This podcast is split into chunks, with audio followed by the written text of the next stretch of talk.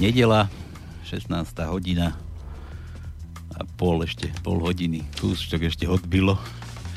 16. hodina 30. minúta nedela, ako každú nedelu na Slobodnom vysielači relácia bez cenzúry. Jednak o mafii na Slovensku, o kadejakých blatistých veciach, rozkrádačkách a ja neviem čo, všetko, ako, čo to tu, v akom štáte žijeme. No a dnes budeme rozoberať, dnes rozobereme trošku Podob, podobnú vec to no si myslím. To podobná vec tiež taká, že mafia nebude síce rozkrádať, ale bude, bude tu mávať s našimi životmi, s našimi osudami. Dnes budeme rozoberať tému takú, takú mediálnu, novinársku. Budeme mať hostia, novinára, novinár Michal Albert, ktorý sedí akože tu. Michal, ahoj, počujeme sa? Pekne pozdravujem všetkých poslucháčov. Ďakujem, že ste si našli čas pre túto reláciu bez cenzúry a že si ty prijal teda moju ponuku, aby som tu vystúpil. Teraz neviem, že či tvoje pozvanie, alebo moje, ja tvoje, ty, ty moje pozvanie. Ja, ja už niekedy zabudám, že či moderujem, alebo som host. či moderuješ, alebo modeluješ. No jasné. Ja si tu modelujem všelijaké veci. No dobre, no, nič, takže ešte raz vítam, vítam, teda akože v našom štúdiu uh, Mich- Michal Albert, tvorca relácie na Slobodnom vysielači. Čo to tu máš za reláciu? Čajovňa o 5. Na čajovňa a slobodný šport. Slobodný šport? Ty si proste redaktor, mediálne, mediálne známy, mediálne skúsený. Áno, tak e, nejakých 1500 článkov som už napísal, takže už nejakú tú vetu viem myslím, že štilisticky dať dokopy a vytvoriť nejaký článok. Robil som v regionálnych novinách, to som už robil počas štúdia na vysokej škole, lebo mi nestačilo len to, že budem niekde študovať, niekde chodiť na nejaké prednášky a cvičenia, ale už som chcel popri tom e, robiť si takú aktívnu prax, nie len niekde fiktívne ísť na dva týždne akože do nejakej redakcie, ale chcel som už tak riadne robiť, robiť, mňa to proste veľmi bavilo, tak som sa už zamestnal v regionálnom periodiku, kde som teda robil aj pre celoslovenský denník, aj pre to regionálne periodikum toho denníka. Nechcem robiť reklamu, tak to ani nemusím hovoriť si myslím. Potom neskôr som robil uh, napríklad pre hokejový portál, futbalový portál, uh, neskôr chvíľku aj pre, pre televíziu jednu a neskôr pre tlačovú agentúru. A čo ešte som tam mal? Rôzne veci, no okrem iných vecí som robil aj public relation, napríklad som bol vo Varšave, kde som robil pre jednu zahraničnú firmu, pre internetový obchod som robil PR a zároveň tlmočníka a zároveň tie operácie som ešte robil, to znamená e-commerce. Takže naozaj veľa vecí som si vyskúšal, ale okrem iného aj som robil v Samsungu, vo voderadoch, aj som mukloval a tak ďalej a tak ďalej. A neskôr som robil napríklad aj na bansko samozprávnom kraji. K tomu sa dostaneme ešte, to ešte nechaj, to ešte ne, nerozoberaj. No dobre, takže mediálne známy si teda, že tvoje meno nie je nejaké také zapadané prachom, ľudia si myslím, že o tebe asi vedia, tí, čo tvoje články čítajú. Ty o čom tak píšeš tam v tých článkoch? Rypeš do systému, alebo, alebo všeobecne? My, teraz neberiem do úvahy ten šport, sa športu. Tak hlavne ja sa snažím, lebo teraz som e, založil taký špeciálny projekt e, Kľúč od, ktorý sa nachádza na stránke www.klucod.sk a tam sa snažím práve, že prinašať iné témy. Áno, sú tam aj rýpania do vecí, sú tam odhaľovania vecí. Napríklad som si teraz, e, teda tento časopis si ako prvý všimol to, že kandidát na prezidenta, pán Ševčovič, bol v Paríži. A nebol to, bola to obyčajná nejaká akcia v Paríži, bol to rozhovor pre Le Monde, a čo ma zaujalo, tak proste bolo to proste v tom čase, keď kandidoval na šéfa celej Európskej komisie. A on totiž to, totiž to, to býva tak, že ak ty, Pálko, si proste nejaký politik, hej, a nejaké médium chce s tebou rozhovor, no tak príde do tej tvojej kancelárie, kde pracuješ, alebo sa niekde stretnete pred budovou tej tvojej kancelárie a tam urobíte interviu, rozhovor ale není to tak, že proste ty prídeš priamo do toho média, hej, a on išiel priamo do Paríža, teda z toho Bruselu prešiel do Paríža a tam urobil rozhovor.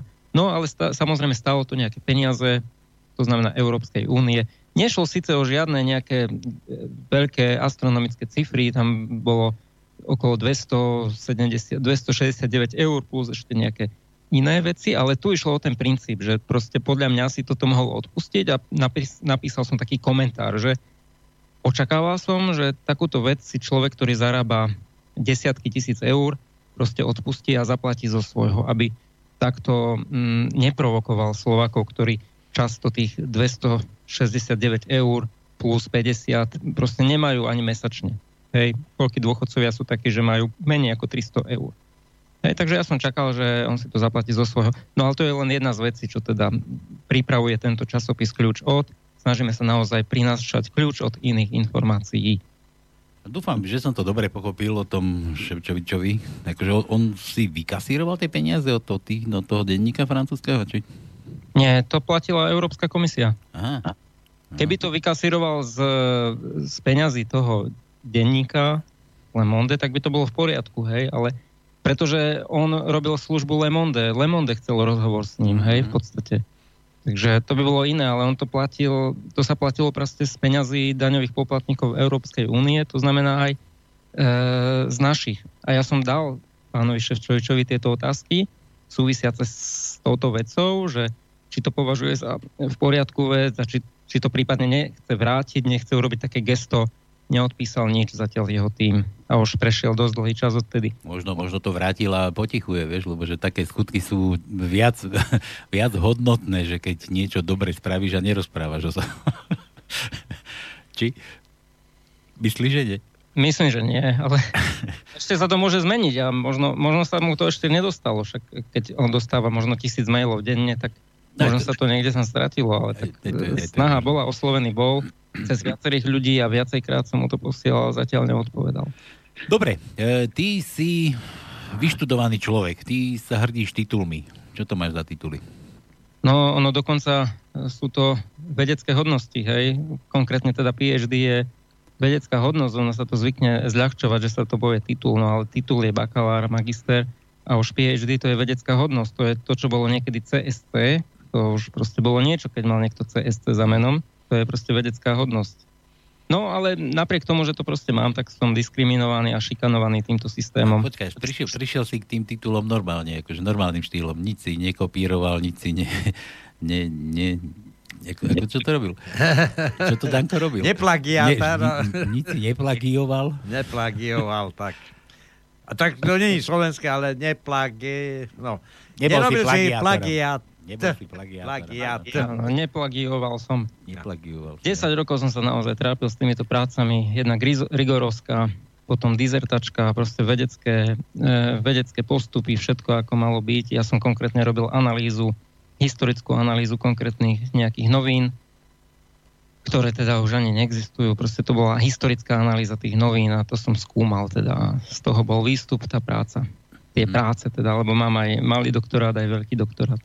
No, no ale je mi to nič platné, pretože som diskriminovaný týmto systémom. Jednak e, mnohí ma diskriminujú za to, že proste som prevzdelaný a oni ma nezamestnajú za to, že ako keby tá, Počkej, teraz, tá myslí, že, šitnosť, že, že nemôžu počkej. mať, zobrať niekoho, ktorý má vyššie vzdelanie ako oni. Počkaj, teraz ako my... myslíš, že si premudreli? Teraz, alebo ako to myslíš? Premudreli nie som, ale mo- možno niektorí si myslia, že som. Dobre, Mišo, ale ty uh, musíš teraz trošku špecifikovať, čom si diskriminovaný a kým. Tomu sa Myslíš ako, lebo obecne no, názor, že si, som diskriminovaný. Poďme, poďme pekne po poriadku. Poďme pekne po poriadku.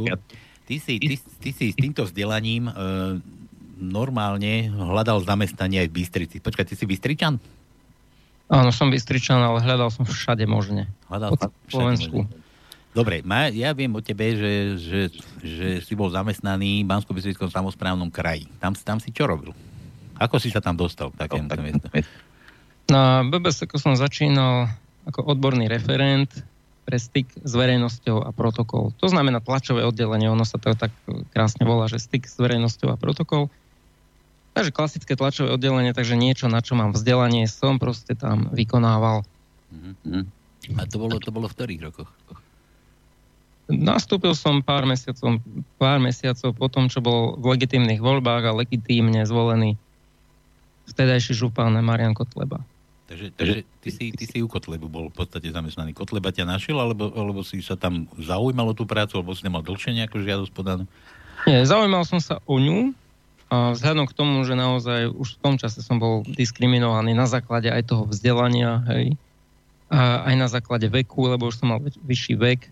To znamená, že som sa dostal reálne len niekde do Samsungu a tak ďalej. Pretože ako reálne výsledky za mnou boli, že písať som vedel, hej, aj viem, teda si myslím. Ale nikde ma nechceli zobrať. No a potom bola táto možnosť, však potreboval tam na tlačové oddelenie, tak som sa tam, tak ma tam prijal, robil som tam, mal som iné predstavy, že ako to tam bude vyzerať, prichádzal som aj konkrétne s nejakým projektom, ale tam na tie noviny sa to nezrealizovalo, on to chcel inak tie noviny. Mm, počujeme sa dobre, lebo niečo tam... ja počujeme, počujeme sa veľmi dobre a teraz tie noviny, o, to sa bavíme o novinách, tie, čo Kotlebovi potom zrušili? Áno, tie, čo boli zrušené a tie, o ktorých sa strašne veľa toho popísalo, alebo teda po slovensky veľmi veľa sa toho popísalo ale nesedel som v base, ani žiadny rozsudok, ani vydavateľ nesedel v base.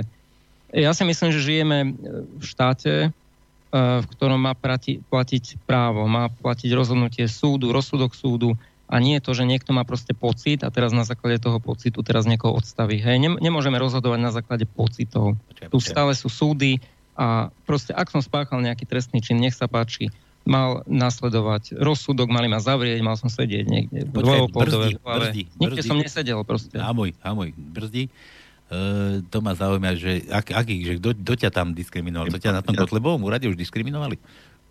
Nie, tam ma nediskriminovali, tam akurát prichádzali zárodky, také, také nové zbranie, ktoré už vtedy chystali tí novinári na to, aby ma potom neskôr položili, potopili Aha. zlikvidovali, aby sme znemožnili potom ďalej žiť. Proste takáto vec sa neodpúšťa, že, že niekto bol prijatý na úrad, legitímny úrad samozprávneho kraja, e, u legitímneho e, župana, ako môžu si o ňom myslieť čokoľvek, ale a ja som to proste bral tak, že som robil pre samozprávny kraj, ktorý proste potrebuje mať nejaké tie tlačové informácie, musí jednoducho aj ten kraj má právo sa prezentovať, aj ten kraj má právo na toho pomyselného obhajcu, hej, aj ten Breivik mal právo na obhajcu, aj ten Černák mal právo na obhajcu. A keby mu ten obhajca nebol daný, tak práve by dochádzalo k porušeniu, hej. To obrazne teraz hovorím, že naozaj aj ten samozprávny kraj má právo bojovať tými zbraniami, legálnymi zbraniami, to znamená tými informáciami, tou informačnou vojnou, hej, bojovať, proste dávať tie informácie. Hej, a toto som tam jednoducho plnil. Ja som tam nespáchal žiadny trestný čin. Hej. A už vtedy pripravovali teda zárodky na to, nejaké zbranie k tomu, aby ma potom postupne diskriminovali. Napríklad konkrétne napísali článok v nemenovanom médiu, že Albert šoferoval, teda to dali do titulku, aby tam dali spolu s Kotlebom, hej, lebo keď sa dá do titulku Kotleba, tak to potom má mm, oveľa väčšiu čitateľnosť, možno o 10 tisíc klikov viacej, takže oni to tak dávajú. A išlo tam konkrétne o to, že ja som údajne šoferoval Kotlebovo auto s Kotlebom v tom aute a že nemal som pritom skúšky referenské. Toto tam napísali. Ale napísali, že údajne som nemal. Ale problém je taký, že ja som tie referenské skúšky mal. Ja som úplne legálne šoferoval v pracovnom čase. Mm, ako pracovný výkon som jednoducho šoféroval, na konkrétnu akciu som viezol župana, kde som ho išiel fotiť, kamerovať, prípadne zaznamenať nejaký jeho zvuk.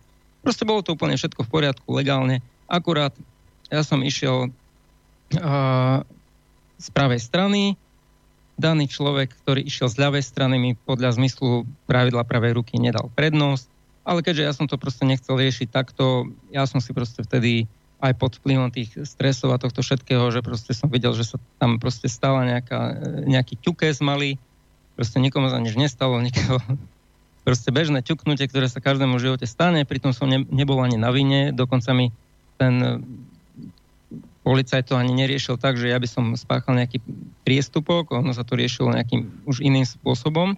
Jednoducho pravidlo pravej ruke nepustil. Ja som mal mať prednosť, lebo som prichádzal správa bola to neoznačená cesta, takže ja som mal mať prednosť, ten daný pán mi ho nedal, narazili sme do seba.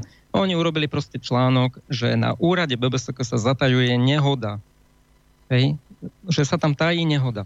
A toto proste nie je pravda. Ako sa môže tajiť nehoda, keď o nej vie polícia, keď o nej vie kraj, keď o nej vie Škodová komisia, keď o nej vie poisťovňa, ako sa môže tajiť? Tak keby sa tajila, tak rýchlo tam sa zavolá kamión, odpratú sa hneď všetko všetci svetkovia sa odstrania, proste nič sa netajilo a do toho článku ešte napísali, že Albert údajne šoferoval bez referenských skúšok, lebo tam na úrade, keď šoferuješ, nestačí ti, že máš vodičský preukaz, ale musíš ešte vykonať nejaké také skúšky, že ti dajú napríklad 12 otázok, také preskúšanie. To som samozrejme splnil, spravil som to asi 3 týždne pred tou jazdou, som to už mal spravené. To znamená, absolútne nie je pravda, že by som jazdil bez tohto referenského oprávnenia. No ale oni napísali, že som jazdil bez neho. Mm-hmm. A písali, že údajne, vieš, aby to nemohol nikto akože napadnúť, ale samozrejme teraz, keď nejaký zamestnávateľ príde, dá si ako prvú vec Google a tam mu to vyhodí medzi prvými miestami, niekedy to tak bolo, že na medzi, medzi prvými miestami to tam bolo, tak už tam vidí, že Albert niečo tajne šoferoval a kraj mu alebo úrad mu kryl chrbal. Počkaj, počkaj, počkaj, počkaj. Zase, zase ty, mi tu skačeš, oné, mi tu spletáš kadečo, o tej takejto nehode som ani nevedel a ja som si teraz mal taký dojem, že táto nehoda bola takým problémom toho, že si diskriminovaný. Nie, to problém bol samotný fakt, že som robil pre bansko samozprávny kraj, pri ktorom, pri kormidele ktorého bol Marian Kotleba. No, no. Takže, takže ty si normálne po svojom zamestnaní, keď skončil Kotleba, tak býva zvykom, že sa tam povymieňajú aj upratovačky, tak to si dostal výpoveď tam, ten náš oný, ten, čo to, čo to Cícer, Cícerový zemepán, ti dal výpoveď, alebo akože ten zrušil to oddelenie, alebo ako, ako prišlo k tej výpovedi? Ja som to už dávno nerobil potom, ja som odišiel ešte za Kotlebu. Aha. A to nechcem akože bližšie opisovať, že, že prečo som odišiel, ale odišiel som z principiálnych dôvodov, nebudem to bližšie komentovať, mm-hmm. ale jednoducho ešte za jeho pôsobenia som aj odišiel. Ale aj preto, aby som sa práve oslobodil od takýchto špinavých vecí, ktoré títo rôzni tzv. slušní novinári proste písali.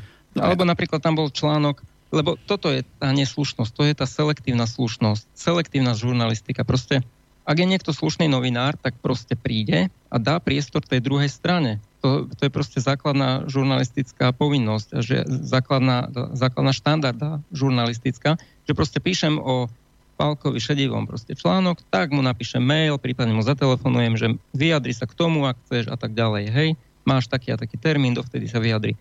Nikto sa mi neozval, aby som sa vyjadril k rôznym veciam. Bol tam ďalší článok, kde rovnako nikto mi nedal priestor vyjadriť sa. Hej. Jednoducho m, vytvoria si dôkazy, akože proste napíšu si článok, ktorý je v rozpore s novinárskou etikou napísaný a potom o niekoľko rokov to iní ľudia používajú ako dôkaz. To je tak, ako keby som povedal o tebe, napísal by som článok o tebe, že ty si znásilnil nejaké 10-ročné dievčatko, nedal by som ti priestor vyjadriť sa, nedal by som tam ani žiadne dôkazy, proste napísal by som svoj pocit a teba by o niekoľko rokov na základe toho už nikde nezamestnali, lebo by to brali ako fakt. Mm. Hej, nejako tak. Sa to objavilo niekde v médiách, len také, taká nejaká informácia, niekde by ste našiel. Dobre, tak hovoríš, odišiel si z BBSK, z bansko samozprávneho kraja a nálepka ti zostala, že si bol raz zamestnaný u Kotlebu. Bez ohľadu na to, či si mal nejaký problém, že si mal nejakú nehodu, že o teba médiá písali. Po, pocituješ aj toto ako takú, takú, takú nálepku na sebe, že každý na teba ladí, že preboha, ty si od Kotlebu ideš, ty si bol u Kotlebu zamestnaný? Áno, veď toto všetci ako berú ako za najväčší problém, ale v slušnej spoločnosti majú rozhodovať o rozsudkoch súdy.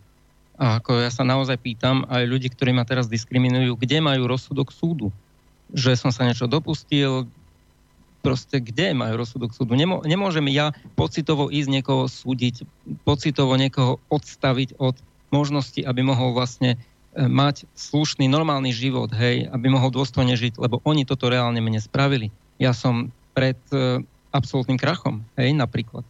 Lebo neviem, ako máš teda teraz scenografiu, či už sa môžem dostať napríklad k tomu prípadu, čo sa mi stal, hej, lebo tam by sme to mohli e, totálne dobre demonstrovať, ako, ako to celé funguje. Kľudne, kľudne, to... môžeme, môžeme sa posunúť. Ja som touto nálepkou chcel len proste povedať, že keď si zamestnaný raz u Kotlebu alebo u nás teda Slobodnom vysielači, že raz niekde sa o mne povie, že som moderoval Slobodnom vysielači, že, že v živote sa nikde inde nemôžem zamestnať v takýchto nejakých No žiaľ, to, to hrozí aj tebe. No veď, to, to som chcel povedať. Tak môžeš kľudne prejsť aj na, na, tú, na tú vec, že čo sa tebe prihodilo. Že kto ťa diskriminuje, kto ťa odsúdil bez toho, ty si proste skončil BBSK a chcel si žiť, chcel si robiť tú svoju prácu, chcel si, chcel, chcel si byť redaktorom, moderátorom alebo, alebo písať články do nejakých časopisov, no a čo sa udialo?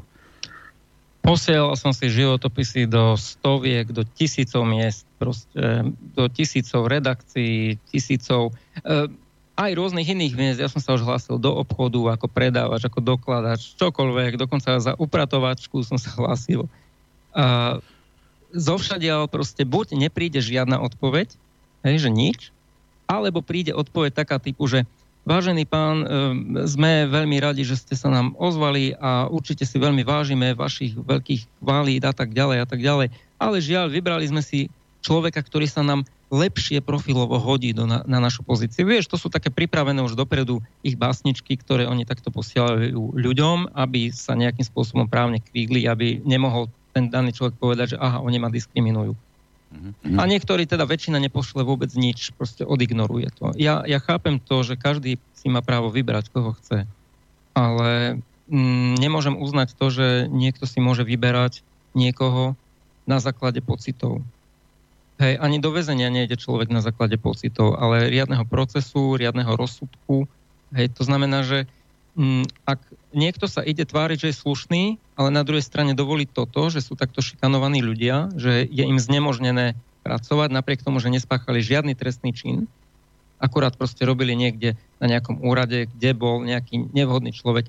To potom znamená taká, taká vec, ak toto dovolíme dneska v mojom prípade, tak zajtra sa stane to, poviem obrazne, že napríklad niekto robil pre nejakého ja neviem, pre, pre Bratislavský kraj je tam teraz droba, hej, ten konkrétne, tam sa o ňom hovorilo, že údajne tam mal nejaké tie kontakty s tou Žužovou, no a teraz daný človek, ktorý robil na Bratislavskom kraji, teraz sa nebude môcť vedieť zamestnať len za to, že proste robil na kraji za drobu, možno bol prijatý za drobu, ktorý údajne si, si kontaktoval sa nejako s tou Žužovou. Teraz, lebo toto isté, keď sa stane mne dnes, alebo tebe zajtra, tak Joškovi Mrkvičkovi z, z Bratislavy sa to stane na pozajtra. Hej? To znamená, že toto je boj za všetkých a za, za tú reálnu slušnosť. Hej? Lebo rozhodovať reálne o danom človeku, že je zlý, že je nevhodný, majú e, ľudia, ktorí na to majú kompetenciu. To znamená, napríklad sudca môže odsúdiť človeka, vidieť dôkazy, odsúdi ho na základe zákonného procesu, pôjde do väzenia. Alebo personalista na základe svojich personálnych e, dovedností a znalostí vie posúdiť, že či tento človek môže tam robiť, či nemôže tam robiť skúma viaceré faktory a tak ďalej, jeho schopnosti, urobí možno nejaké testy. Hej, ako ja konkrétne v jednej práci som mal testy, ktoré som úspešne zvládol, evidentne, lebo som tam bol prijatý, no ale to, k tomu sa dostaneme za chvíľku. Proste nemôže sa stať to, že príde niekto iný, ktorý na to nemá kompetenciu a ten niekto iný povie, že nie, tento tam robiť nebude. Nemôže sa stať, že niekto napíše e, o tebe článok do novín, že ty nemôžeš robiť niekde len preto, že si bol napríklad slobodný vysielači. To nemá rozhodovať proste nejaký človek, ktorý na to nie je určený. Alebo nejaký človek napíše, že ty pôjdeš do basy za to, že si robil pre slobodný vysielač reláciu bez cenzúry. Hej? Mm-hmm. Že tak nejak. No a tebe sa stalo teda čo? No mne sa stalo to, že som posielal, tak ako som spomínal, na rôzne miesta. Ja, ja ťa ešte, ešte ťa preruším. E, teba, teba, keď si, si, si spomínal, že aj za upratovačku si sa hlasil, aj tam ťa takto lustrovali? Len tak ako pre takú ilustráciu? E, tam konkrétne som buď nedostal žiadne odpovede, alebo zase také isté odpovede, ako že akože našli sme si niekoho lepšieho. Je jasné, že oni si nezoberú vysokoškolsky vzdelaného človeka na upratovačku, pretože im je jasná taká vec, že tento človek to bude robiť iba dočasne. On proste si hľada niečo úplne iné, ale dočasne, aby zakryl nejaké svoje obdobie, aby mal aspoň relatívne z čoho žiť, tak ide robiť aj tú upratovačku. Im je jasné, že tento človek to nechce robiť väčšine. Ale o kom máte istotu, alebo máme my všetci istotu, že to chce robiť niek- niekto väčšine? Každý má niekedy túžbu proste zmeniť to svoje zamestnanie. O nikom nie je istota, že tú robotu bude robiť väčšine, hej? Nebolo, nebolo to aj z takého dôvodu, že videli, že ty si vzdelaný a predsa oni za tie upratovačky musia brať takých ľudí, ktorí nebudú frflať, ktorí nebudú furt rozoberať, že prečo musí toto takto, hen tam takto, hen tam mi nezaplatí, hen tam mi dá len minimálnu mzdu, hen to mi doplatí. Potom nemyslíš, že to bolo aj z takýchto dôvodov, že ty keď si bol viac na úrovni, že by si si mohol dohliadať na takéto veci, treba? Jasné, to je jedno s druhým, e, ale tento príklad tejto upratovačky som povedal vyslovene len ako takú pikošku, lebo ja som sa prevažne hlásil vždy na žurnalistické zamestnania, to znamená novinár alebo redaktor, moderátor napríklad nejakej televízii, nejakom rádiu, ale hlavne teda na toho píšuceho redaktora. A to sú tisíce už mailov, ktoré som za tých posledných koľko to, už, už 10 rokov môžem povedať, že si posielam životopisy furt v kuse, ja mám o tom aj kópie, všetko si odkladám. A jednoducho nič, hej, to, to, proste je to zamestnanie, na ktoré som vzdelaný, na ktorý som kvalifikovaný, viem, čo je princíp obratenej pyramídy, viem, ako napíšať, napísať tú správu, viem, že proste na vrchu idú najpodstatnejšie veci, dole idú najmenej podstatné. Proste mám o tom vzdelanie, mám o tom vedomosti a práve preto som sa hlásil hlavne na tieto pozície. Ale tomu som dával ako aj nejaké predávača, ale to absolútne z nikde sa neozvali. Nik, nikde väčšinou, ak sa ozvali, tak napísali ten nejaký krásny mailík, ale väčšinou sa neozvali. No ale problém je naozaj to, že oni si chytia ten Google a tam si pozrú a nájde im článok že mal nejaký problém, nejakú nehodu mal a tak ďalej a tak ďalej. Lebo toto isté sa mi napríklad stalo z SAS. Ja ako som odišiel od Kotlebu, tak viete, taký silný ja som kotlebovec, taký silný som, taký silný som extrémista, že som išiel na kandidátku do Národnej rady za SAS. Čo je úplne iný súdok, hej? To znamená, už toto nemá logiku pre tých, ktorí si myslia, že ja som nejaký extrémista. Išiel som proste za SAS, za pravicovú liberálnu stranu. Nešiel som kvôli tomu, že by som chcel byť ich členom strany alebo čo, ale chcel som proste kandidovať, chcel som využiť moje právo podľa ústavy právo byť volený. To je to pasívne volebné právo, že môžem byť aj ja volený. Podľa ústavy každý, kto má nad 21 rokov, ale vieme, že reálne táto ústava nie je tu dodržiavaná, lebo každý musí ísť na kandidátky nejakej strany, tak preto som využil, že ma zavolali práve z tejto strany. No ale čo sa stalo? Zrazu zatelefonovali novinári do SAS.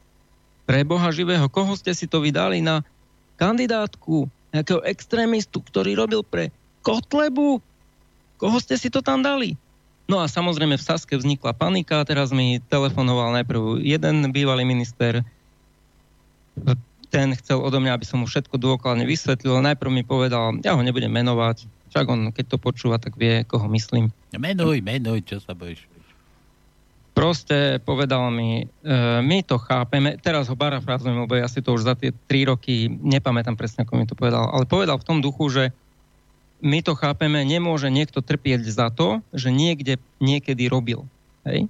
Mm-hmm. Takže proste chcel evidentne ma tam podržať, len chcel proste vysvetliť všetko, aby som mu vysvetlil, aby som poslal jemu aj tomu predsedovi Sulíkovi. Všetko som mu napísal, e, Dostojevského som mu tam napísal, obrazne hovorím, že veľa strán som mu tam napísal. A vysvetlil som všetko, ako to pre, celé prebehlo a že som sa nedopustil žiadneho trestného činu a tak ďalej. No, v druhom telefonáte mi už povedal, že pravdepodobne ma stiahnu. No, ale potom sa ja pýtam, aj takto verejne, že potom aká je to slobodná strana, keď, uh, keď reálne si slobodne nemôžu oni určiť, koho chcú na kandidátku. Keď o ich kandidátke rozhodujú novinári, keď o ich kandidátke rozhodujú médiá. To potom znamená, že všetko je len hra, je to len všetko fikcia, že akože táto strana je slobodná, alebo ktorákoľvek iná strana je slobodná. Pretože automaticky je tam niekto, kto sa médiám nepáči, tak hneď vytvoria mediálny tlak, napíšu sériu článkov, reportáži a jednoducho takto nútia potom toho človeka, aby sa rozhodol uh, zbabelo zdúbkať a stiahnuť tohto človeka. Mm-hmm. A pri, napriek tomu, že ma stiahli a že som si nerobil žiadnu kampaň, hej, lebo na čo by som si robil kampaň do tých volieb, keď, keď som bol stiahnutý, tak napriek tomu ma volilo okolo 350 ľudí. Hej, normálne ma kružkovalo 350 ľudí a to som bol na 140. mieste. A nerobil som si žiadnu kampaň tým pádom, lebo na čo, keď som e, bol stiahnutý. No ale toto, je, toto bol konkrétny argument aj teraz posledne, že takýto som ja extrémista, že som išiel kandidovať za SAS. Však keby som bol práva ruka Kotlebu, tak kandidujem predsa za ich stranu a bol by som na zvoliteľnom mieste a bol by som dneska vyrehotaný v parlamente, mal by som 4000 eur plat alebo 4000 eur plus minus, koľko to presne majú, neviem. A, a bol by som vyrehotaný a nemusel by som byť v tejto relácii ako diskriminovaný novinár, ale bol by som možno pozvaný ako poslanec Národnej rady teraz. Ale toto je proste tá ich argumentácia, že ja som proste niekde robil a teraz oni na základe toho majú právo kádrovať a vybrať, že ja kde môžem byť a kde nemôžem byť. Hej? Uh, lebo reálne tie články sú tam napísané, napríklad na tom internete, a títo personalisti sa proste ich boja. Ale konkrétny príklad sa mi teraz stal pred nejakým časom, kde som riadne prešiel cez personálne oddelenie. Normálne videli v tom životopise, že som bol zamestnaný na BBSK, plus ďalšie zamestnania, kde som všade bol. Prešiel som teda cez personálne, e, personálne toto oddelenie. Prešiel som potom pred, cez šéf-redaktorka, cez šéf-redaktora som potom prešiel, potom som prešiel cez zástupcu šéf-redaktora a následne, teda konkrétne som tam absolvoval dve stretnutia, najprv so zástupcom šéf-redaktora, potom so šéf-redaktorom. Zástupca mi dal konkrétne úlohy, pretože vieme, že to je tak, že média, v médiách je najväčšou menou e, téma. Lebo je to dneska vyprahnuté, dneska keď si chytíš noviny, jeden, jedný, druhý, tretie, tak ako keby od seba odpisovali, respektíve stále je tam tá istá téma. Jedno obdobie si sa bál otvoriť chladničku, že či ti tam nevíde z chladničky Kočner, potom ďalšie obdobie sa bál, že či ti z chladničky nevíde Žužová, proste všetko na jedno brdo, žiadne nejaké inovatívne veci, stále ako keby to išlo len, len a len preto, aby sa ten čitateľ proste na to nalepil a aby si to kúpil. Ako keby tam naozaj o nič iné ani nešlo. A práve preto je dôležité, aby prichádzali aj noví ľudia, ktorí sú nie až tak vyhorení, ktorí majú nové pohľady, nové nápady. Ja som tam konkrétne mal teda povinnosť, aby som doniesol v rámci toho výberového konania nejaké tri témy. Oni si to takto chceli overiť, overiť že či som schopný niečo vymyslieť, nejakú tému. Tak Pálko, predstav si, že koľko som ja tém doniesol. Ja som si len išiel z toho stretnutia na kávu, som si sadol len na tej káve však koľko treba vypiť kávu? 20 minút, 30 minút. Za tých 20 minút som napísal 9 tém. Plus som jej napísal, že ďalší, ďalšie témy vám napíšem neskôr. Toto len tak popri káve. Dokopy som jej poslal 52 tém, alebo jemu. Hej, nebudem to klasifikovať, či to bol on alebo ona. Ja nechcem ani menovať to médium, lebo ja nechcem nikoho konkrétneho poškodiť. E, nebudem sa pomstievať proste tou istou zbraňou, ako bojujú proti mne Eh, skôr chcem robiť osvetu spoločnosti, aby neverili médiám, neverili všetkému, čo robia, lebo aj takýmto spôsobom takéhoto manipulovania proste sa snažia ovplyvňovať ľuďom život a vyslovene ich hodiť cez palubu, zničiť ich, zdiskreditovať, eh, odstaviť ich od možnosti vôbec pracovať. Lebo toto je nadpráca, toto nemá robiť novinár, nemá robiť personalistiku. Ale aby som sa dostal k tomu ďalej. Uh, teda som toto všetko splnil, dal som, dal som tomu človeku až 52 tém, a namiesto jedného článku, ktorý som mal napísať, som napísal 4 články, alebo 3. A proste úplne, ja, ja osobne som si veril, že sa tam dostanem, lebo mi bolo jasné, že nikto iný nebol takýto preaktivizovaný a takýto aktívny a že nedal až 52 tém. Takže ja som urobil z mojej strany všetko preto, ešte úplne nad rámec, hej. Veril som tomu, že to vyjde, samozrejme aj to vyšlo, zatelefonovali mi z personálneho oddelenia, že mám si prísť podpísať zmluvu, Dokonca mi potom ešte telefonovali, že či môžem nastúpiť ešte skôr, ako bola tá dohoda, lebo ma súrne potrebujú. Tak samozrejme bol som ochotný, všetko som išiel, dokonca som reláciu literárna čajovňa odvysielal ako poslednú, aby náhodou nemohli povedať, že aha, veď ty robíš zároveň pre nás a zároveň pre slobodný vysielač pre literárnu čajovňu a to nesmieš, lebo to je porušenie zmluvy. Bolo mi jasné, že proste v zmluve podpíšem niečo také, že nemôžem robiť pre dve média, takže som ju ukončil reláciu, rozlúčil som sa, zahnal som náhradu a ďalší deň som išiel do roboty, do zamestnania, normálne som podpísal zmluvu a pracoval som. Lebo som prešiel cez personalistov, cez výberové konanie a tak ďalej, splnil som si úlohy, proste vybrali ma ako najlepšieho z tých adeptov, proste evidentne. A čo sa stalo potom? Neviem, či chceš nejakú prestávku či to ideme dramatizovať nejako? Nie, nie, nie, pohode. Ja som sa chcel len trošku vrátiť, len ty si mi už trošku odbehol už do toho periodika, do ktorého si sa Dobre, hlásil. tak sa vráťme, aby sme nechali ja som, ja som len toľko chcel, že som si naozaj vygooglil Veď hovorí, že, dá, že si o tebe môže kadekto si čo vygoogliť. Ja som si vygooglil, a nie o tebe, o teba som nehľadal, teba poznám, ale, ale vygooglil som si kandidátnu listinu SAS a naozaj na 140. mieste figuruješ. PHDR Michal Albert PHD 33, spisovateľ Banska Bystrica človeče. Takže nekecaš. No. Len toľko som chcel teda, že naozaj som tam našiel, že si, že si sa dal na sasku. Teda do politiky. No. To bolo náhodne, lebo ja som si povedal, že to mi dá proste príležitosť Tak idem, ale určite by mi dala príležitosť ľudová strana naše Slovensko. Dobre, ja, ja sa k tomuto ešte vrátim, že ty si spomínal, že ťa odtiaľ vygumovali. A to ťa ako vygumovali? Lebo tu stále figuruješ, aspoň na Google sa to tak dá nájsť. To je, to je stránka. Čo to je za stránku? No, proste normálne stiahli z kandidátky, však ty, keď si dáš na stranu kandidát, nejaký kandidátov, tak ty keď sa rozhodne, že tohto tam už nechceš, tak proste ho dáš preč. Ako ty no. ako strana to máš právo spraviť. Tak áno, ja upresním, nie je to oficiálna strán, stránka SAS, ale sú to, čo to je, denník N, ne, N-ko dokonca. No, tak oni zverejňovali akože jasné, jasné. listiny. Čiže toto no. nájdeme niekde v archívoch gulackých. Jasné. No. Ale ako figuroval si tam, takže hovoríš, že ťa stiahli a to ti oznámili, že vzťahujeme vás a dovidenia, majte sa ako chcete? To mi už neoznámili, to som sa už dozvedel z médií, že som stiahnutý. Uh-huh.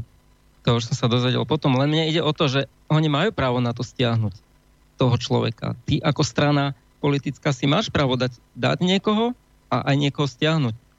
Ale nemá to robiť e, na teba niekto nátlak, že ty si musíš toho, toho človeka stiahnuť, alebo ty si tam musíš toho, toho človeka dať.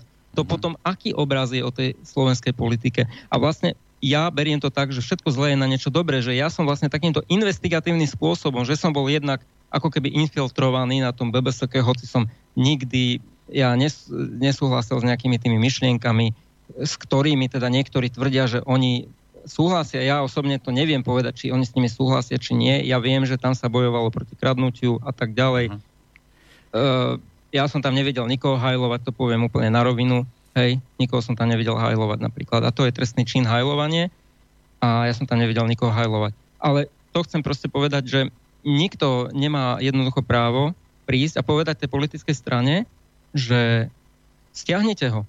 Takisto nemá nikto právo prísť a povedať personalistovi, že tohto človeka stiahnite alebo prísť a povedať nejakému médiu, tohto človeka stiahnite. Pretože to médium je nejaká vlastná, vlastný organizmus. On funguje samostatne, aspoň by mal.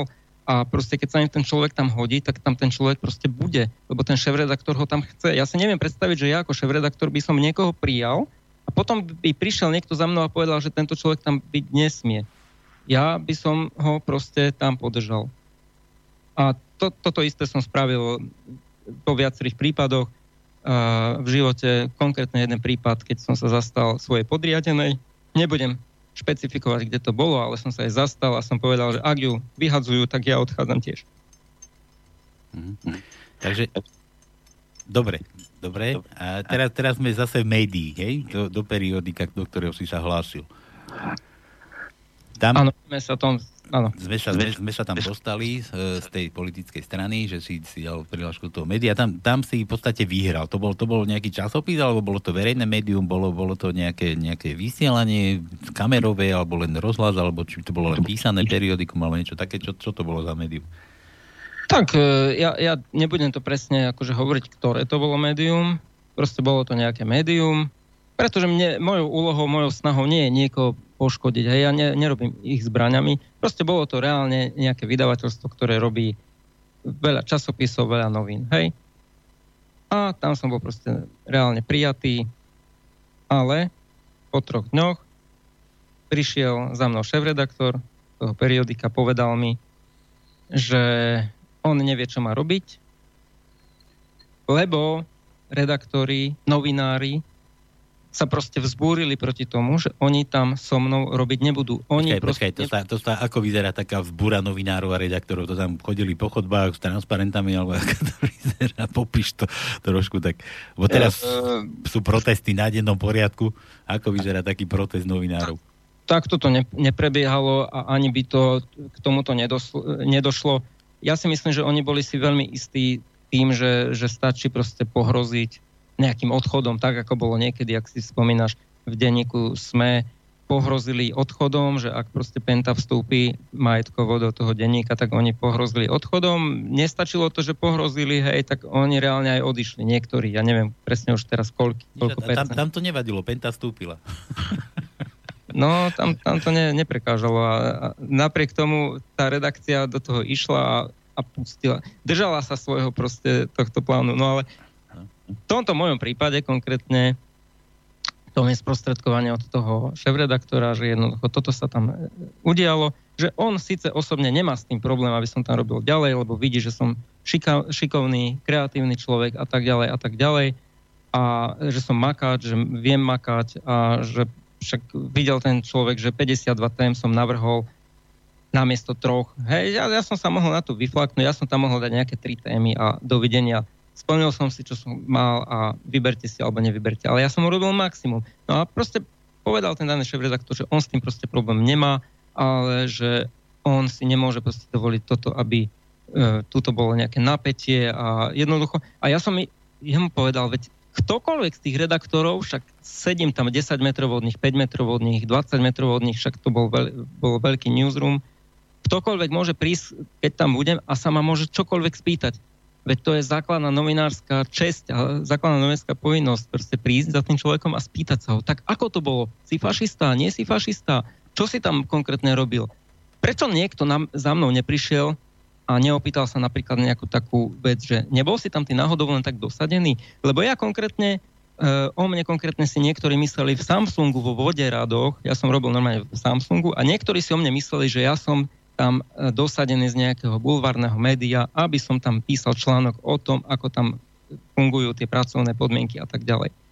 Že možno v tých voderadoch práve preto som dostal takú perfektnú pozíciu, akú som tam mal, že som len kontroloval, či fungujú tie televízory a že nedostal som nejakú naozaj mu- mukláreň, kde sa prekladá jeden káblik na druhý a celý deň šrobuješ a sprutkuješ, alebo čo ja viem proste. A všetci si tam mysleli, aj z tých vedúcich zamestnancov, že tak ty píšeš riadny článok. To mi povedal konkrétne jeden nadriadený, že tak ty píšeš riadny článok. A iba sa nad tým usmial, nič ďalej nepovedal. Možno aj sám chcel, aby som nejaký článok písal.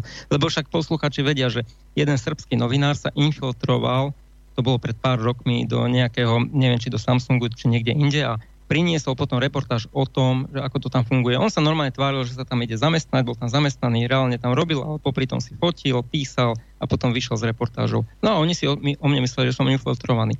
Prečo nejaký redaktor tiež nepredpokladal, že či som ja nebol infiltrovaný na BBSK?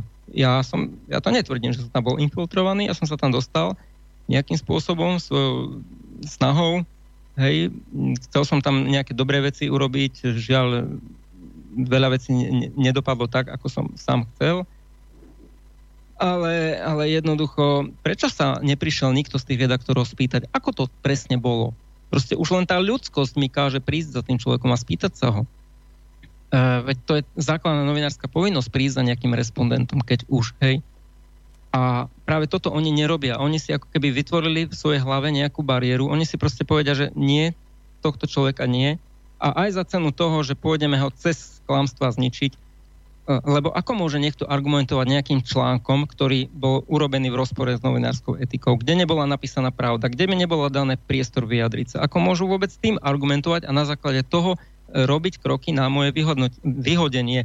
To potom znamená, že novinári idú rozhodovať o všetkom, novinári už budú na miesto súdcov, tak to potom môžeme zrušiť súdy. Na čo platíme súdnictvo? Však novinár môže napísať ceru článkov o tom, že daný človek je vrah a treba ho odsúdiť a tak ďalej, ale namiesto toho, alebo navyše ešte okrem toho, že píše tieto články, aby pôsobil a tlačil na sudcov, lebo to je pôsobenie a tlačenie na sudcov, to mi nikto nepovie, že nie, hlavne keď sa to robí tako, takým kampaňo, kampaňovitým spôsobom. Inak je zaujímavé, že napríklad u terajšieho prezidentu, nie, prezidenta nie je taká kampaňovitosť.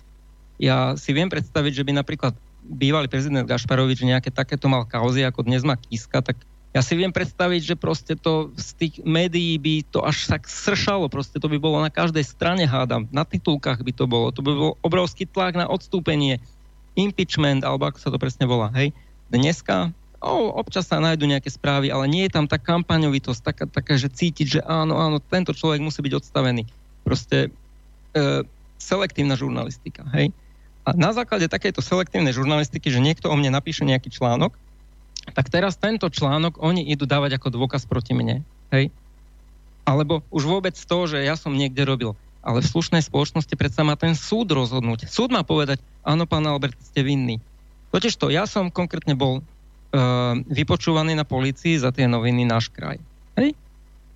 Policajt, uh, konkrétne viem, že ten policajt, ktorý to riešil, že on dal vyjadrenie alebo výsledok z toho celého vyšetrovania, že m, proste nedošlo k žiadnemu trestnému činu. pretože tam naozaj nedošlo k žiadnemu trestnému činu. To proste boli články, e, konkrétne tam bol o slovenskom štáte, to bol článok e, prevzatý zo Slováka a ešte z nejakého iného zdroja, ten si už nepamätám teraz, proste niečo prevzaté, niečo tam bolo citované, tam neboli moje myšlienky, že ja som tvrdil, že niečo také je a tak ďalej a tak ďalej. Ďalšia vec je, že každému je jasné, každému je úplne jasné, že vydavateľ je zodpovedný. Vydavateľ je zodpovedný za to, aké periodikum vydáva. A keď je niekto šéf-redaktor, to neznamená, že je šéf-redaktor reálne. On môže byť šéf-redaktor len na papieri a nad týmto sa nikto nezamyslel, či to tak náhodou nebolo. A niekto neprišiel za mnou sa spýtať, prečo neprišli za mnou. Proste oni si už rovno napísali rozsudok, povedali, Albert s nami nebude, napriek tomu, že prešiel cez personálne oddelenie, ktoré má na to kompetenciu a oprávnenie, aby rozhodovalo o tom, napriek tomu, že prešiel cez šéf-redaktora a zástupcu šéf-redaktora, ktorí majú oprávnenie rozhodovať alebo potvrdiť tie personálne rozhodnutia personálneho a stozožniť sa s nimi, ale nie redaktor. To potom znamená, že redaktori môžu robiť všetko, tak potom nech vyhodia v tej firme personalistov a nech rovno novinári to robia, však ušetria finančné prostriedky v tej spoločnosti a potom novinárom môžu dať o to vyššie platy, keď oni vedia lepšie robiť aj personalistiku. Aj na tých súdoch nech zamestnajú rovno tých novinárov, oni napíšu tie rozsudky rovno. A nemusia potom byť články stále o tom, e, kde budú tlačiť na to, že no, treba tohto, tohto človeka odsúdiť, lebo je to nebezpečné, nebezpečné. Ako môže novinár proste niečo takéto napísať, keď ani nevidel súdny spis? Proste súdca sa má rozhodovať na základe spisu, na základe faktov, nie na základe pocitov alebo tlaku médií. A toto žiaľ hrozí, že mnohí sudcovia sa budú rozhodovať na základe tlaku médií a nie na základe toho, aké sú reálne stavy. A potom aj žiaľ, aj kvôli tomu vznikajú také anomálie, aké, aké vznikajú. A, aj, že si tu vytvárame vlastne nových prezidentov, lebo e, keby o nepísali takéto veci, aké písali, tak ja napríklad o ňom by som doteraz mal iba a vyslovene iba zlú mienku. To znamená, keby o ňom písali pravdu, ja mám o ňom iba zlú mienku.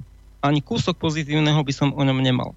Ale potom som si povedal, že čo som to za človek, čo som to za žurnalista, keď nedám priestor vyjadriť sa alebo aspoň vypočuť tej druhej strane. Začal som to skúmať. Napríklad som začal konkrétne zisťovať, že konkrétny článok o Harabinovi nekorešpondoval s tým, na základe čoho sa písal ten článok. To znamená, že som si porovnal článok s rozhodnutím, kde bolo v tej veci rozhodované, v čom sa teda, o čom teda opisoval ten článok. A absolútne to bolo uh, čierne a biele. Úplný rozdiel. Napísané niečo úplne iné ako to reálne, čo bolo tam. Oni napríklad napísali článok, ktorý potom prevzali vo viacerých médiách, že Harabin nepovažuje uh, slovné spojenie Černoch a nadávka za rasizmus. Hej? Potom som sa pozrel na ten rozsudok Najvyššieho súdu a pozrel som a videl som, že absolútne sa to tam e, v, tom, v tom rozhodnutí nespomína. Áno, spomína sa to tam v tej časti, ktorá patrí e, advokátovi, pretože sudca musí vypočuť jednu stranu, druhú stranu, on zapíše mienku jednej strany, mienku druhej strany. Hej, klasicky, ako sa vypočúva, on to tam zapíše a potom následne dáva tú výslednicu, to, to svoje rozhodnutie. A tej výslednici absolútne to nič také nepovedal. To práve, že povedal advokát toho poškodeného a oni tí novinári to povedali, že toto povedal Harabin. A potom, potom sa čudujú, že on pravdepodobne možno bude v druhom kole, možno to aj vyhrá, hej, a potom sa proste čudujú, ale to vzniklo aj na základe toho, že písali o ňom klamstva. A keď dovolíme písať klamstva dneska o ňom alebo o mne, zajtra o Pálkovi Šedivom, tak napozajtra to bude o Ferovi Mekrovičkovi a o ďalších ľuďoch. Počúvaj, toto všetko, čo ty tu rozprávaš, normálne mi začínajú zimomriavky z toho nabiehať. Myslíš si, že novinári majú takú silu, že dokážu tohto pohnúť aj treba so sudcom, aby odsúdil niečo proti svojej voli, lebo noviny sa na to pozerajú takto, akože myslím, noviny v úvodzovkách, že verejná mienka je proste takáto, tak ja sa musím prispôsobiť. No, hrozí to. Proste to hrozí, keď, e, lebo predsa len aj ten sudca je z mesa a kosti a on tiež proste nejako vníma tú celú vec, hej. E, vníma to, že médiá proste chcú napríklad, aby bol ten a ten odsúdený a čo najskôr odsúdený a tak ďalej. Ale proste hlavne mi, no áno, toto mi veľmi prekáža, že proste niekto tu robí mediálny atak a to nehovorím len teraz, že voči súdom, ale aj voči tým personalistom napríklad, voči ďalším. Proste v normálnej spoločnosti si účtovník robí účtovníctvo a nerobí kamionistu a naopak kamionista robí to kamionovanie, to šoférovanie a nerobí účtovníctvo, hej, proste, lebo každý si má robiť to, na čo má kompetenciu, na čo má nejaké rozhodnutie, na, na čo má nejakú legitimitu, hej. A nemôže to byť naopak. Proste nemôže to byť tak napríklad, že poslanec Národnej rady e, bude nejaký zákon predkladať len na základe toho, že vidí, že v médiách už po bohatstvo e, 20., 21., 30., 58. článok tak ja teraz rýchlo predložím taký zákon, aby som sa zapáčil potom verejnosti, ktorá už takéto články čítala. Veď to potom nie je slobodný výkon aj toho poslanca. Potom je naozaj všetko len v rukách tých médií, ktorí mm. rozhodujú o všetkom, o tom, aké budú zákony, Jasne. o tom, akí ľudia môžu byť na kandidátke, o tom, akí novinári môžu byť v danej redakcii. Veď to je úplne chore a ubohé. Mikal, vydrž, počkaj to, no, nezabudni, ja tu mám telefón, potom ti dám slovo. Dobre. Halo, halo. No, pozdravujem vás, chlapi, Peter na mesto. No, tomu, tomu mladému pánovi novinárovi. Uh, vy si myslíte, že vy by ste bol druhý na rade? Akože, viete, ako mne to pripomína ako tru, uh, Ferda Rauta, že ja, ja, ja, ja, ja som tamto, ja som už teraz investigatívny novinár, ja som bol druhý na rade, kto by, kto by ma odstranil. To takéto, to tam hen tým mladým môžete vysvetľovať, ale nie nám, tej staršej generácii, ktorá o tej politike slovenskej niečo vie a, a počúva tieto takéto relácie, ktoré slobodný vysielač vysiela, alebo infovojna, alebo že to, viete, ako mi to prípada, ako že ja, ja, ja, ja, ja, ja som teraz proti, ja som teraz proti, ja som teraz Počkaj, počkaj, počkaj, teraz ako to myslíš no, teraz? To som, to ja som ťa nepochopil. Áno, áno, jasné, jasné. Mne to také chvalenkárske prípada, akože... Akože ako... My, Mišo je chvalenkár? To myslíš? No, lebo, viete, akože, tak nemu dajte otázky, alebo čo? No tak daj ty otázku. Dobre, čo, no, tak... ako, ako, ako. Takto, no. Jasné, A, akože čím no. sa chválim? Tým, že som na dne? Tak, akože tým sa nemám čo chváliť. Jaj, aha, Dobre, no. Ale že bojujem proti tomuto nie, nie, systému, nie, nie, lebo toto nie, nie je normálne, lebo toto sa zajtra môže stať vám, pán Peter. Potom, no, vy sa už nevzťažujete na seba, že akože... To sa zajtra vám môže stať. Vy, no, jasné. Ja som tiež písal do, do pravdy kedysi články, a ktoré mi tak zdevastovali, že ich úplne ináč po, tam uverejnili, ako som ich napísal. Ja som no, tiež kritizoval tiež... Pentu a kritizoval som GAT a hovorím, ale oni to tak napísali, tí novinári, že ja som vlastne s nimi súhlasil. Keď som písal o zdravotníctve, o školstve, nikdy mi nedali za pravdu. A není som novinár. Ja som obyčajný občan tejto republiky. Vyše nič. Ďakujem. Nech sa darí. Čau. Čau. Ďakujem aj ja. No ja sa určite nejako nechválim, práve že chcem poukázať na tieto veci a vo verejnom záujme teda informovať o tom, aby takíto ľudia, ktorí robia takúto činnosť, ktorá je diskriminačná, ktorá je absolútne v rozpore aj s novinárskou etikou, lebo novinár si má robiť novinárske poslanie, on nemá robiť účtovníka, nemá ísť zakladať dvere, on nemá robiť všetko, on, nikto nedokáže obsiahnuť všetko. A ja sa snažím proste o to, aby si každý robil svoju robotu poriadne tak, ako má a nie zasahoval do kompetencií niekoho iného. A ide mi o to, aby naozaj v budúcich prípadoch sa takéto niečo už neudialo, aby aj ten posluchač, ktorý to počúva, mal vytvorený, vytvorenú tú predstavu, že naozaj takéto veci sa dejú a že tie médiá naozaj sa stávajú takýmto spôsobom, ako keby mafiánske, pretože ako keby robia nejaké také nátlaky. To je tak, ako keď príde mafián do nejakého obchodu, povie, že za túto ochranu mi proste zaplatíte, on proste nie, nič nespravil preto, aby mal tie peniaze, on len príde a tou silou, nejakým tým tlakom. Hej, vytvorí nejaký tlak, on to môže povedať s úsmevom všetko, možno aj bez zbrane, a ten človek len na základe toho, že sa bojí, proste tak mu tie peniaze z tej tržby dá. Hej, to je proste výpalníctvo a takto isto môžu, môžu pôsobiť aj médiá a mne sa toto naozaj stalo ako... No, oni, oni, tak aj, oni tak aj pôsobia, by som povedal. No. to Mišo, chcel opýtať. No. Mišo, ja by som predsa len mal niektoré tie otázky e, spojené s e, novinárskou prácou. Zvonku, keď pozeráme na e, nejaké problémy, novinárske, tak sa hovorí stále, že médiá nie sú svojprávne, že sú v súkromných rukách a tí novinári musia plniť, ako zamestnanci, musia plniť príkazy nejakých majiteľov. E, to, to sa ako hovorí ako z, z tejto, z našej strany. Ty si bol vo vnútri. Alebo je podľa teba tento stav takýto, že že tam sú nejaké tlaky alebo porady alebo rozhodnutia, ktoré e, určujú, čo sa môže a čo sa nemôže napísať, čo sa môže zverejniť. Lebo tá investigatívna novinárčina to je niečo, čo príde e, nejaký novinár, zamestnanec nejakého média a príde s nejakou novým e, poznatkom, nejakou vecou, ktoré odhalí. A toto mu buď schvália, alebo neschvália, ale kto to? E, určuje to nejaká porada, alebo určuje to nejaký, nejaký by som povedal, systém, ktorý vlastne drží tých novinárov za, e, za opraty? No, ja konkrétne, hlavne som robil ten šport, tam nebol problém. Potom som robil v tlačovej agentúre.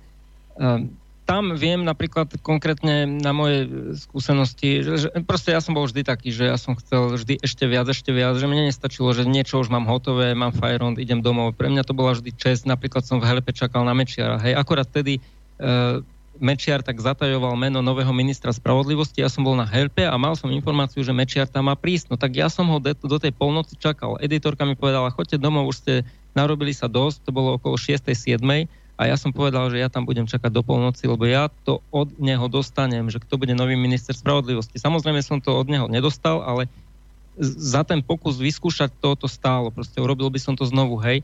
A viem, že nikto mi nekázal, že nie, nechoďte za Mečiarom, hej, že toto je nevhodná persona. Nikto mi nerobil žiadny takýto zásah, hej. To viem konkrétne napríklad z tejto situácie. Takže že ja nebudem teraz konšpirovať, e, teda vôbec nebudem konšpirovať. E, ja som nemal takúto situáciu, že by mi povedali, nie, do tejto témy nechoď, pretože je to náš sponzor. Nemal som takú situáciu, ale verím tomu, že môžu mať mnohí novinári takúto situáciu. Ja skôr opisujem tú situáciu, ktorá sa mne reálne stala, že proste tí novinári ako keby pôsobili ako nejaká už skoro mafia, proste, že ona ide vypaľovať, ona ide rozhodovať, kto personálne tam môže mhm. robiť a kto nemôže robiť. Ako výkon, výkonná sila. Áno, výkonná sila, proste rozhodovať za všetko. Proste hovorí sa už o tej moci médií, hej. Ja som napríklad teraz čítal knihu, nečítal, iba som ju videl v knihkupectve Kúpení novinári, urobíme reklamu na zaujímavú knihu. Pozrite si ju, lebo aj si ju kúpte, je veľmi zaujímavá. Ja tiež sa na ňu chystám, keď budem mať peniaze raz, ak budem mať, lebo teraz momentálne nemám ani na chleba poriadne. A tam bolo konkrétne opísané, tam boli takéto rôzne prípady opísané, ja som to len tak preletel, a kde naozaj sa rozhodovalo o tom, že takýto článok nemôže ísť alebo musí byť urobený trošku inak. Tam je to detálnejšie opísané, lebo ten človek robil niekoľko rokov vo Frankfurter Allgemeine Zeitung alebo v nejakom takom médiu.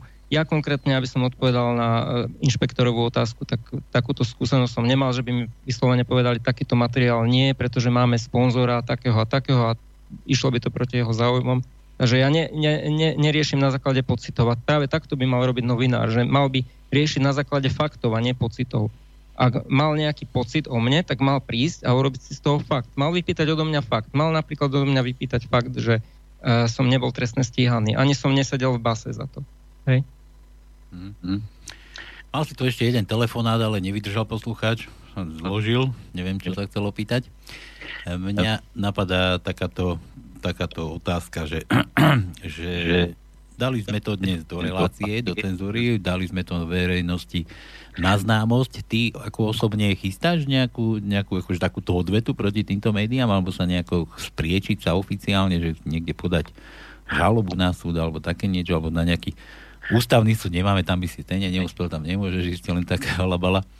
Ja môžem bojovať len takto a bojujem len eh, legálnymi prostriedkami, len faktami Uh, ale zároveň ja, ja ani v tejto relácii ja som nemal záujem konkrétnych nejakých ľudí očierniť, preto som ani nikoho nemenoval, hej. Nie, nie, nie, jasné, my toto reláciu by sme chceli otvoriť oči, akože ľuďom hlavne, aby... Áno, otvárame oči a budem bojovať ďalej takýmto spôsobom, že to budem jednak hovoriť tu, jednak to budem písať na svoj časopis Kľúč od a jednoducho postupne odhaľovať tie veci, ale nie za účelom toho, že aby som proste niekoho zlikvidoval, aj keď oni mne vyhlásili vyslovene otvorenú vojnu. Ja ich chcem práve že napraviť, aby, aby pochopili, že ich poslanie je niekde inde. Ich poslanie nie je personalist. Tak keď chcú byť personalistami, nech si urobia školu na HR, alebo ak sa to presne číta, HR, a nech sú personalistami, teda nech rozhodujú, hej, nech sa naučia, ako to tam, ja neviem, ako ten personalista to na všetko hodnotí a ako je, to je celá veda, hej, ale nech si urobia to to, nech sa zamestnajú ako personalisti a potom je to v poriadku, nech rozhodujú personálne. Ale zase nech rozhodujú na základe faktov, nie na základe pocitov. Ja sa napríklad čudujem, keď mnohí personalisti, oni sú schopní otvoriť uh, si životopis a na základe 5 minút, čo si pozrú životopis, možno 3 minút, uh, už sú schopní odpísať, že tento človek nie. Akože ako? Tak proste inšpek, trošku inšpekcie do toho dať, toho takého, takého vlastno ľudského pátrania, že proste chytím, už len zvedavosť, zo zvedavosti, však ako personalista sa tam dosť nudím, predpokladám, len si pozerám životopisy, tak si chytím a prezvoním toho, tohto človeka. Ja som napríklad vo Varšave mal možnosť zrobiť aj personalistu, to je taká, taká zaujímavosť, pretože potrebovali zohnať človeka namiesto mňa, lebo ja som prechádzal z prekladateľa, zo tlmočníka som proste prechádzal na PR a museli niekoho namiesto mňa zohnať, tak práve preto som a ja pomáhal potom s tým, že som kontroloval, či tie preklady z tej polštiny do slovenčiny, či sú v poriadku, či to nebolo preložené po maďarsky a tak ďalej. Ale proste pri, ku každému jednému človeku som pristupoval totálne zodpovedne. Proste uvedomoval som si, že do paroma toto je nejaký ľudský príbeh, nejaký ľudský život. Nemôžem to proste brať ako nejaké číslo, ako nejaké meno. Ale musím sa na to pozrieť zodpovedne. Tak naozaj potom odporúčam tým novinárom, keď nechcú robiť novinárov, tak nech robia PR, ale nech sa zamestnajú ako PR, budú robiť public relation, nejakej firme e, robiť reklamu, ale nech potom sa nehrajú, že sú novinári. Alebo nech potom idú robiť personalistov, nech sú uh, e, HR a HR teda a nech uh, chodia robiť personalistov a rozhodovať o tom, že kto bude prijatý a kto nie, ale na základe faktov, nie pocitov. Alebo na ministerstvo vnútro lustrácie robiť. Alebo proste. Dobre takéto miešanie tém a, a mie, miešanie úloh a zodpovednosti, to je chore a to je cesta do pekla, lebo to potom znamená, že, že naozaj médiá, ktoré nikto nevolil, to treba povedať, budú rozhodovať o všetkom. A potom sa čudujeme niektorí a zase niektorí novinári o tom urobia tému, že Fico povedal, že médiá sú, alebo novinári sú to a to. Hej, nechcem to opakovať. V podstate mal pravdu. Keď, si tak, keď sa nad tým zamyslíš, mal pravdu. Michal, ja, čas nám uplynul, ja ti veľmi pekne ďakujem, že tiež dokážeš o tomto rozprávať? Že, že no odvážny si, však slobodná vysielači robí, takže to nemáme čo riešiť. Takže, takže ďakujem, ďakujem ti teda za, za, tvoj, za tvoj dnešný príspevok.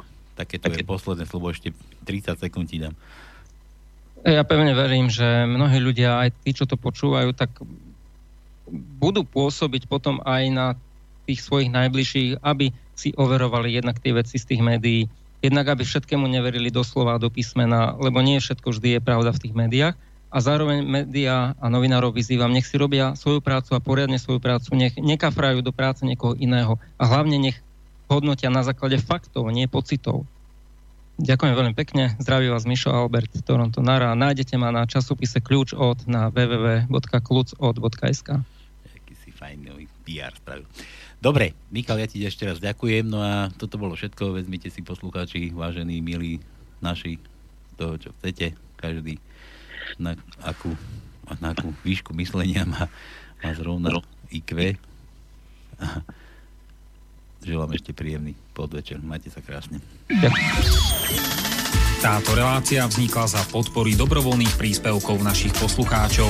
I ty sa k ním môžeš pridať. Viac informácií nájdeš na www.slobodnyvysielac.sk Ďakujeme.